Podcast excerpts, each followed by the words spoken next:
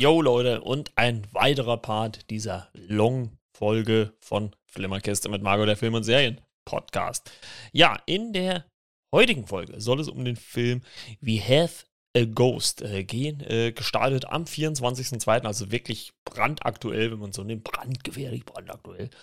Und ja, äh, wird so ein bisschen, ich würde sagen, geht so ein bisschen in äh, Komödien-Abenteuer-Richtung obwohl ich für mich sagen würde, dass er auch so Drama für mich so, also was heißt Drama nicht, aber ja, es waren schon so ein paar, äh, ja, so, so emotionale Momente waren für mich da schon dabei. Aber, We Have a Ghost, worum geht's? Äh, die Entdeckung, dass ein Geist namens Ernest in ihrem Haus spukt, macht Kevins Familie zu einer Sensation in den sozialen Medien. Doch als Kevin und Ernest dem Geheimnis von Ernests Vergangenheit auf den Grund gehen, geraten sie ins Visier der der CIA. Ja, also der Film, äh, wie gesagt, am 24.02. auf Netflix erschienen und ich habe dann erst im Abspann gesehen, hey, Moment, der ist ja äh, Regie geführt worden von Christopher Landon und Christopher Landon hat für mich ja zwei Filme gemacht, ähm, die mir sehr, sehr viel Spaß gemacht haben und äh, das sind äh, Happy Death Day und Happy Death Day to You. Beides Filme, die das Thema Zeitschleife haben und hier geht es halt ähm, um was anderes. Ähm, das Interessante ist, dass äh, We Have a Ghost ähm, auf äh, einer Geistergeschichte namens Ernest basiert, die 2017 im US Lifestyle Magazin äh, Weiß äh, publiziert worden und äh, hat auch einen recht äh, namhaften Cast, würde ich mal meinen. Unter anderem äh, David Harbour als Ernest, kennen wir ja aus äh, Stranger Things natürlich. Oder Anthony Mackie ähm, als äh, Falcon aus dem äh, Marvel Cinematic äh, Universe. Und ähm, das finde ich schon ganz interessant.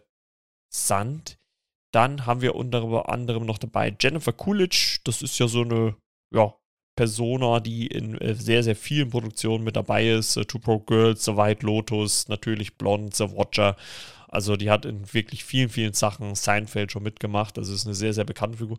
Hat hier allerdings, finde ich, aber nur eine kleinere Rolle. Ähm, wie gesagt, worum es geht, habe ich ja schon so grob gesagt. Die Familie von Kevin zieht in ein neues Haus. Äh, der Film beginnt eigentlich auch ganz spaßig, dass man einfach nur dieses Haus von außen sieht. Hat mich so ein bisschen an das, an das Haus aus S oder It äh, erinnert, aber gut, ich meine, die sehen sich ja dann äh, in den USA relativ ähnlich. Und äh, die Kamera zeigt eigentlich wirklich, ist wirklich nur starr drauf, also sie bewegt sich gar nicht.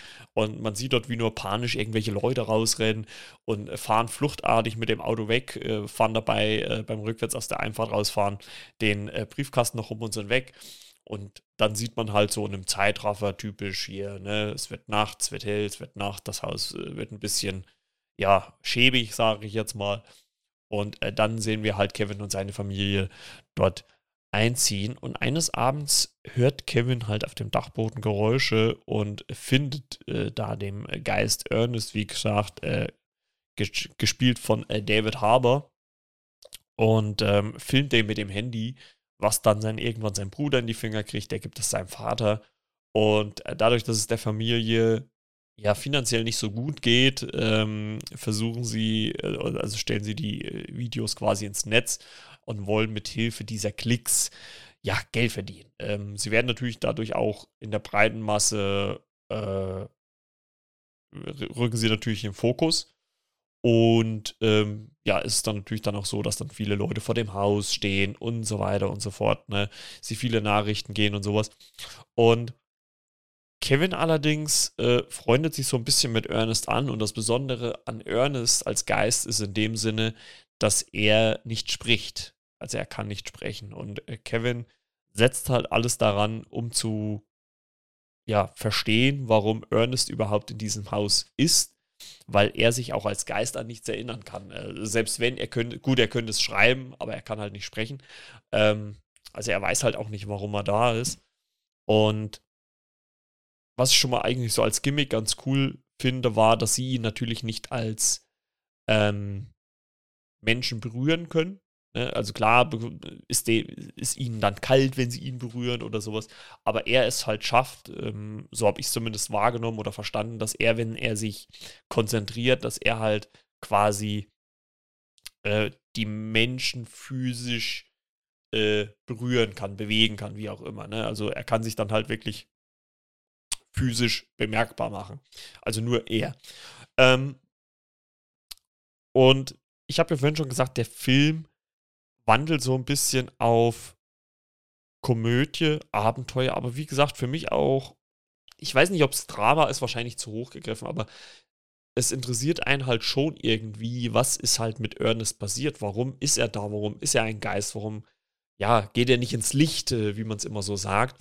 Und ja, der, der, der Film springt da immer so ein bisschen hin und her. Also ich finde, er hat dann, gerade wenn es ähm, die Momente mit Kevin und Ernest sind, der hat halt immer so schon warmherzige, äh, gefühlvolle Momente.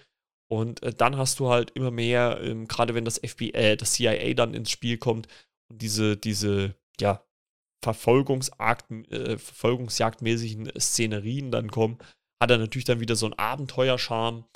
Ähm, aber natürlich dann irgendwie auch so komödiantische Elemente. Also ich habe ja Jennifer Coolidge vorhin schon angesprochen. Die hat eine Sequenz in dem Film, wo sie quasi, ja, ähm, ja, das hinterfragt halt das Ganze und sie ist dann halt bei Kevin und seiner Familie zu Gast.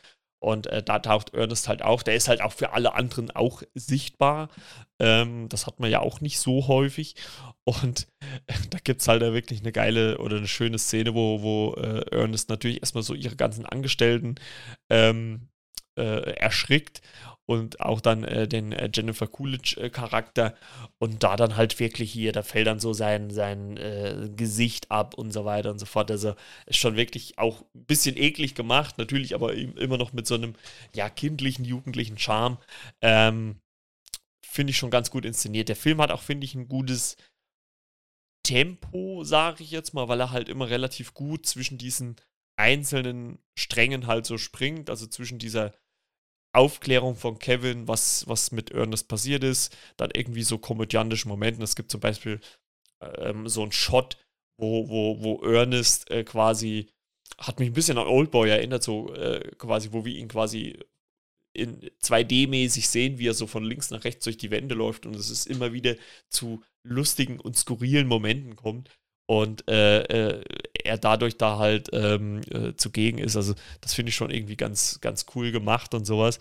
Und als ich den Film so gesehen habe, dachte ich mir schon, Mensch, das, irgendwie so, es ist halt so ein, es ist natürlich ein relativ simpler Stil, das muss man vielleicht schon sagen, aber das mag ich halt auch irgendwie und äh, äh, ich, wie gesagt, ich mag ja auch Christopher Landon als Regisseur, der hat ja dann auch unter anderem auch noch Freaky gemacht, den ich eigentlich auch mag. Ähm, klar sind das jetzt muss man natürlich auch wirklich fairerweise sagen, das sind jetzt filmisch gesehen jetzt nicht die allergrößten Werke. Das definitiv nicht. Also da braucht man nicht drüber reden. Aber es sind für mich immer Filme gewesen, die, die mich persönlich auf einer guten Art und Weise unterhalten haben und hier auch wieder so eine spaßige ja, Story halt einfach liefern. Obwohl ich natürlich dann irgendwie, es gibt dann diesen, diesen Plot halt, wo das CIA dann irgendeine Geheimwaffe, die sie vor 30 Jahren mal entwickelt hatten, dann rausholen. Damit fangen sie Ernest.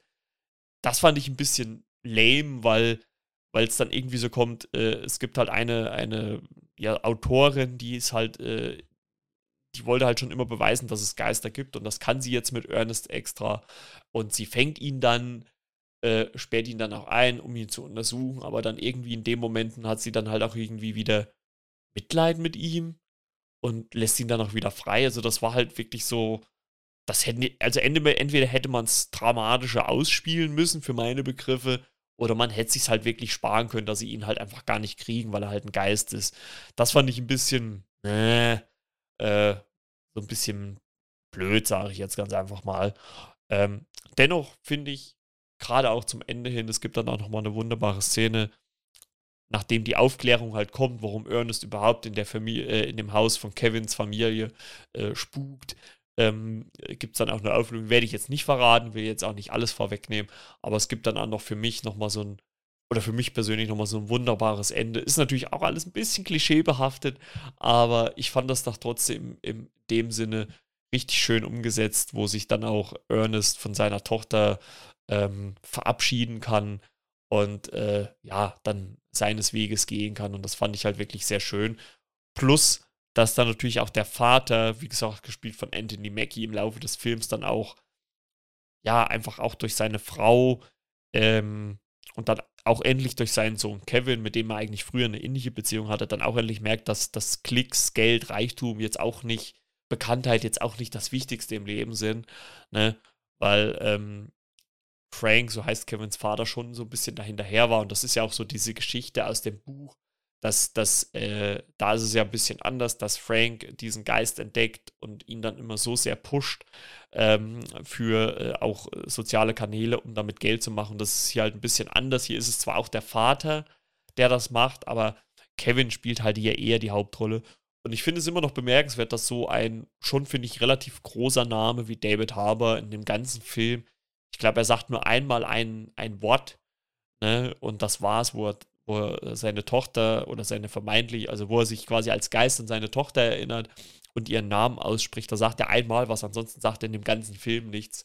Also das fand ich schon wirklich stark ähm, von David Harbour auch gespielt, wie er das rübergebracht hat, dieses Verletzliche und sowas. Also ich, ah, ich, David Harbour mag ich einfach. Also äh, ich bin eigentlich schon fast wieder drauf und dran, jetzt nochmal äh, äh, Stranger Things zu gucken, weil ich ihn das so großartig finde. Und ähm, ja, hier spielt er halt auch wirklich, äh, wirklich sehr stark. Und es war halt, es ist halt ein kleiner, sympathischer Film. Ähm, ich finde nicht, dass er mehr aus sich oder dass er mehr versucht zu sein, als er ist. Ne? Also normalerweise würde man sagen, jetzt, ja, Netflix-Film ist klar. Ne? Aber ich sag mal, hier finde ich, passt die Balance. Es ist jetzt nicht eine High-End-Produktion, die dann irgendwie abstinkt. Es ist ein schöner, klassischer ich sage einfach mal Sonntagnachmittag-Film, ne, den man sich geben kann oder auch äh, Sonntagabendfilm, wie auch immer. Ähm, unterhält gut, hat manche Gags drin, hat auch ein bisschen Gefühl, ein bisschen Emotionen mit drin und Spaß. Und ich glaube, das ist ja auch das, äh, was man heutzutage auch gebrauchen kann. Deswegen, aus meiner Sicht, wer auch gerade die Happy Death Day Filme mag, kann hier auf jeden Fall auch nochmal reingucken. Hat jetzt nichts mit Zeitschleifen zu tun, aber trotzdem äh, auf jeden Fall ein Blick ist wert. Also mir hat er gefallen, gerne mehr davon. Also ich hoffe ja immer noch, ich kreuze gerade die Finger, ich kreuze ja, äh, ich hoffe ja immer noch auf Happy Death Day 3, äh, weil der wurde ja angeteasert im zweiten Teil. Christopher Landon, Make It Happen. Und äh, vielleicht setzt den ja Netflix um. Also ich würde es mir wünschen. Und äh, deswegen äh, pusht vielleicht den Film ja auch ein bisschen, denn ähm, vielleicht bekommt dann Christopher Landon nochmal die Chance, ähm, ja, noch einen weiteren Film im Happy Death Day Universum zu machen. Aber erstmal We Have a Ghost gucken auf Netflix. Ich finde auch vielleicht ein kleiner Kritikpunkt noch äh, zum Ende raus, neben dieser CIA-Story. Er, ist, finde ich, ein bisschen zu lang geworden. Also er ist äh, zwei Stunden sieben. Ich glaube, wenn er so. Ja, das, für mich ist das so 90, 100 Minuten. So eine Stunde 40, das ist eigentlich vollkommen ausreichend. Also er ist vielleicht ein Ticken zu lang, aber ähm, ja, trotzdem in Gänze ganz in Ordnung. Deswegen äh, guckt da auf jeden Fall mal rein. Und äh, ja, gebt dem Film eine Chance, wenn ihr mögt. Und wer sowieso Netflix hat. In diesem Sinne, das war's für heute. Wir hören uns dann, ja, morgen wieder, wenn äh, eine weitere Folge kommt. Mal, ich bin mal gespannt, wie die Woche so läuft, podcastmäßig. Also, bis dann, ciao, ciao, äh, beziehungsweise ciao, Kakao. Euer Margot.